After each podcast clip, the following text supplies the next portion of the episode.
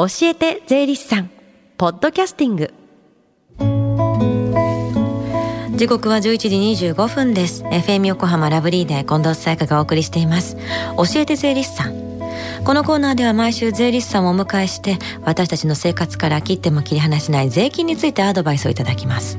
担当は東京地方税理士会尾形武久さんです。よろしくお願いします。よろしくお願いします。今週はこの時間教えて税理士さんの電話相談行われてるんですよね。はい毎月第3火曜日に税に関する電話相談会を実施しています。10時からスタートしていてこの後12時まで受付いたします。日頃から感じている税に関する疑問点についてお気軽にご相談ください。過去に教えて税理士さんに出演したことのある税理士や今後出演予定の税理士が優しくそして的確にご回答いたします。では電話番号をお知らせします。045-315-3513 045-315-3513です。さあ先週は中小企業企業の事業承継という話でしたが今日はどんなお話でしょうか？はい。サラリーマンの副業にかかる確定申告についてお話しさせていただきます。副業は増えてきてますもんね。はい。政府の後押しや先進的な取り組みをする企業の影響もあり副業を希望する人の割合は年々増加しているようですね。そんな副業についてどんな場合に確定申告が必要になりますか？給与以外の副業による所得が20万円を超える方は確定申告が必要です。副業による所得ってことですけども所得と収入はイコールですか？とてもいい質問ですね、うん、例えばクラウドソーシングシェアリングエコノミーやネットオークションフリマ動画配信の場合などは収入から経費を差し引いた金額が所得となります、うん、ちなみに所得を計算する際の経費としてどのようなものが認められますか？副業に関して支出した金額が経費として認められます、うん、例えば取引先へ移動するための交通費。副業で使用するパソコン代。副業で使用するスマホ代などです。スマホってあの副業とプライベートで使用しているっていう場合はどうなるんですか？支出した金額に副業に関する部分とそれ以外の部分がある場合には副業に関する部分が必要経費となります、うん。例えば使用時間で安分し副業に関する部分を必要経費に計上します。この場合の安分っていうのはそのスマホを使った時間を基準にして副業で使った時間とプライベートで使った時間でこう金額を割り振るってことだと思うんですけどこれ計算結構難しいですよね。はい副業に関係のないものや副業に関する部分として安分できないものは必要経費に参入できませんのでご注意ください、うん。また日頃から副業に関係する経費の記録は忘れずにつけておいてください、はい、ちなみに売上や経費の領収書は保存しておく必要があります、うん、他にもポイントありますか？はい。副業の収入が大きくなってきた際には、うん、事業所得に該当するかどうかがポイントです、はい、雑所得としていた副業を事業所得とすることによって税務上のメリットを受けることができます。税務上のメリットっていうのはどういったものですか？一つ目は副業の所得がマイナスの場合に給与所得から差し引くことができます、二、うん、つ目は青色申告の承認を受ければ最大で所得から65万円を差し引ける控除を受けることができます、うん、つ目は青色事業専従者給与の承認を受ければ家族への給与を経費にすることができます、はい、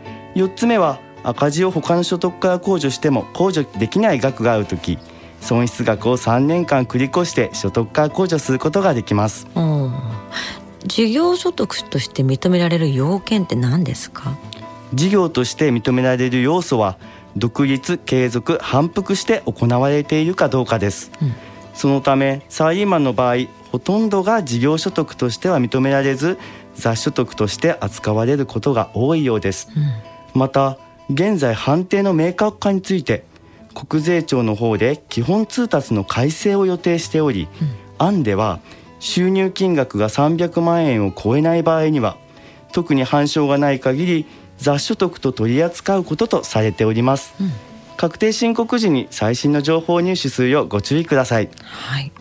副業っていうと不動産とか株式をやられてる方もいると思うんですけどもこういったものの取り扱いってどうなりますか？副業で不動産投資を行っている方については基本的に不動産所得として取り扱われます、うん、本業の空いた時間で株式投資を行っている方については売却益については譲渡所得として取り扱われ配当金については配当所得として取り扱われます。非常に難しいですよね。はい。副業といっても様々な種類があり規模感も変わってきます、うん、収入の種類が多かったり収入の規模が大きくなってきた際にはぜひ税理士にご相談ください正しい申告とそれによるメリットを皆様に分かりやすくお伝えいたしますはいさあ、そして最後に聞き逃した、もう一度聞きたいという方、このコーナーはポッドキャストでもお聞きいただけます。FM 横浜のポッドキャストポータルサイトをチェックしてみてください。また iTunes ストアから無料ダウンロードもできます。番組の SNS にもリンクを貼っておきます。この時間は税金について学ぶ教えて税理士さん。今日のお話は副業の確定申告についてでした。岡田さんありがとうございました。ありがとうございました。Deep inside your ears still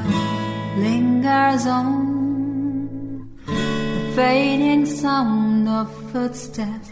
so clear to hear whenever I find you with empty beer bottles in your hand. I see someone four years old staring back at me. Once you told me you don't know who you are. There are pieces of you lost somewhere along the way. And you've been searching hopelessly in a wrong place. Cause they have always been with you the very start. So many years you haven't been yourself.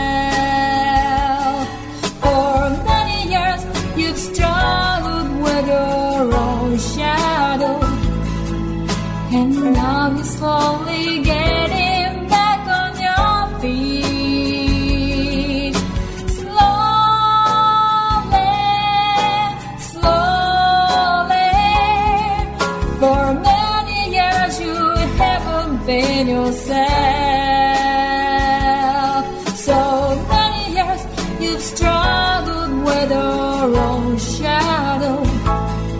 And now you're here with me together